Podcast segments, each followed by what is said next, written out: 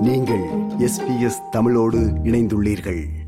புயல் மற்றும் வெள்ளம் ஏற்படும் போது உதவிக்காக தங்கள் மாநில அல்லது பிரதேச அவசர சேவைகள் அமைப்பு ஸ்டேட் எமர்ஜென்சி சர்வீஸை நம் நாட்டில் உள்ள பெரும்பாலானவர்கள் நம்பியுள்ளார்கள்.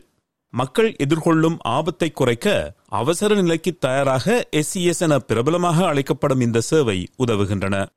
ஆபத்தான இடங்களிலிருந்து மக்கள் வெளியேறுவதற்கும் மழை நின்று வெள்ளம் சற்று வற்றிய பின்னர் சுத்தம் செய்தல் மற்றும் பழுது பார்க்கும் பணிகளுக்கும் அவர்கள் உதவுகிறார்கள்.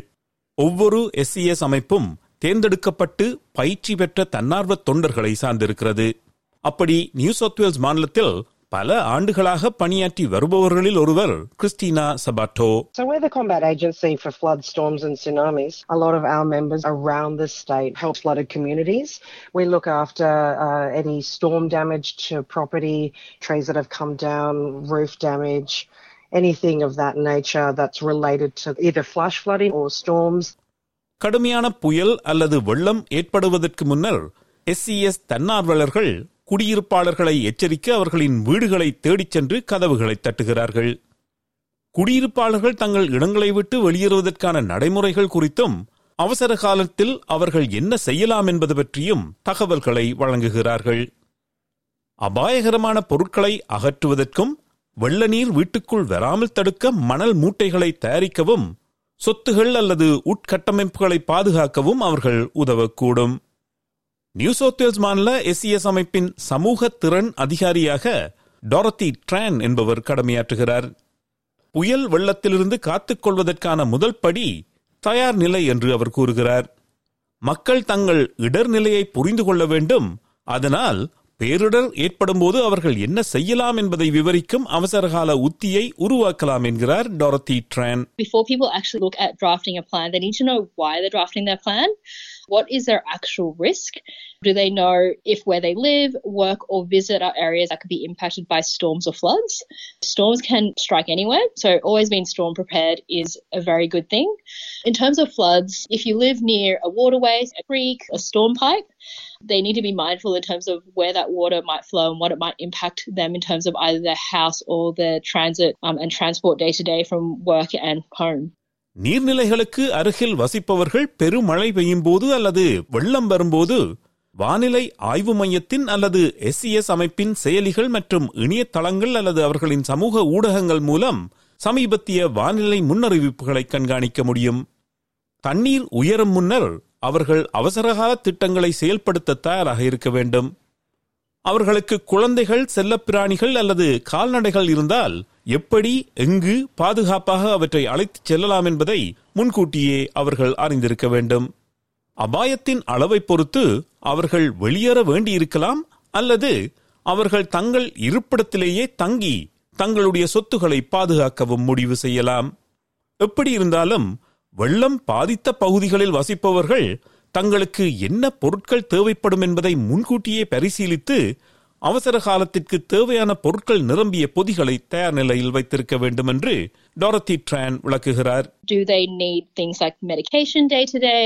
You probably need to consider your basic necessities. So having a spare set of clothes, having some water and food. If you have pets or any children in your family, making sure you've got items for them. So pets probably need things like leashes, carriers, maybe some of their foods and treats. For kids, spare clothes, food for them if required, nappies if it's a baby or a toddler, prams, and have something that's comforting as well. It could be treats, toys, or a comfortable blanket to make sure that they also feel safe and comfortable. அவசர காலத்திற்கு தேவையான பொருட்கள் நிரம்பிய பொதிகளை தயார் நிலையில் வைத்திருக்க வேண்டும் அவசரகால தொடர்பு எண்களை எளிதில் அறியக்கூடியதாக வைத்திருக்க வேண்டும் என்றும் உங்கள் அவசரகால திட்டங்களை மற்றவர்கள் முன்கூட்டியே அறிந்திருப்பதை உறுதிப்படுத்தவும் வேண்டும் என்று டாரத்தி ட்ரென் பரிந்துரைக்கிறார் If you are going to leave, discuss with family and friends where will you be going. Can you go to another family and friends place outside of the affected area? Will you need to go to an evacuation center? If you're the main translator in your family, the main English speaker, the household members you have who might be left behind, do, do they know what to do if you're not in the house? We have heard of stories where grandparents looking after their grandkids a storm or a flood hits and do the grandparents know what to do with the kids if they need to evacuate? Sharing and practicing your plan is really important. பேட்டரிகள் மின்விளக்குகள் மெழுகுவர்த்திகள் மழையிலிருந்து பாதுகாக்க தேவையான பொருட்கள் போர்வைகள் மற்றும் டாய்லெட்டரிஸ் எனப்படும் குளியலறை பொருட்கள் ஆகியவற்றையும் நீங்கள் எடுத்து வைக்க வேண்டிய பிற பொருட்களாகும் அத்துடன் முதலுதவி பெட்டி கடவுச்சீட்டுகள் அல்லது பிற அடையாள அட்டைகள் வங்கி அல்லது காப்பீட்டு தகவல் போன்ற முக்கிய ஆவணங்கள் சொத்து பத்திரங்கள் அல்லது குடும்ப புகைப்படங்கள் போன்ற பிற மதிப்புமிக்க பொருட்கள் என்பவற்றையும் நீங்கள் எடுத்து வைத்துக் கொள்ள வேண்டும்.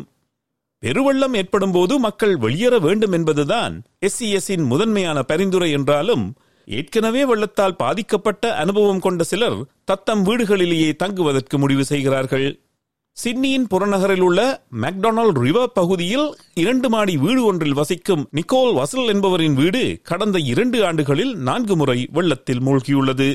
வீட்டிலுள்ள அனைவரையும் வெள்ளத்திற்கு தயாராக்க மூன்று முதல் நான்கு நாட்கள் எடுக்கும் என்பதால் வானிலை முன்னறிவிப்பை வானிலை ஆய்வு செயலி மூலம் அவர் தொடர்ந்து கண்காணித்து நதியின் நீர்மட்டத்தை தொடர்ந்து அவதானித்து வருகிறார்.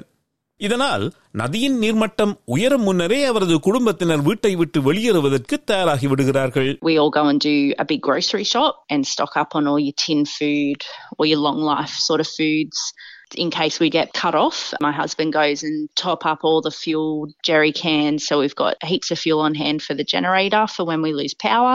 I fill the bathtubs with water just so we have fresh water for drinking or washing up. கடுமையான புயலுக்கு உங்கள் வீட்டை தயார்படுத்த சில எளிய வழிமுறைகள் உள்ளன. அடைப்புகளை தடுக்க சாக்கடைகள் மற்றும் வடிகால்களில் இருந்து இலைகளை சுத்தம் செய்தல் பலத்த காற்றில் பறந்து செல்லக்கூடிய எதையும் கட்டி வைத்தல் என்பன இதில் அடங்கும்.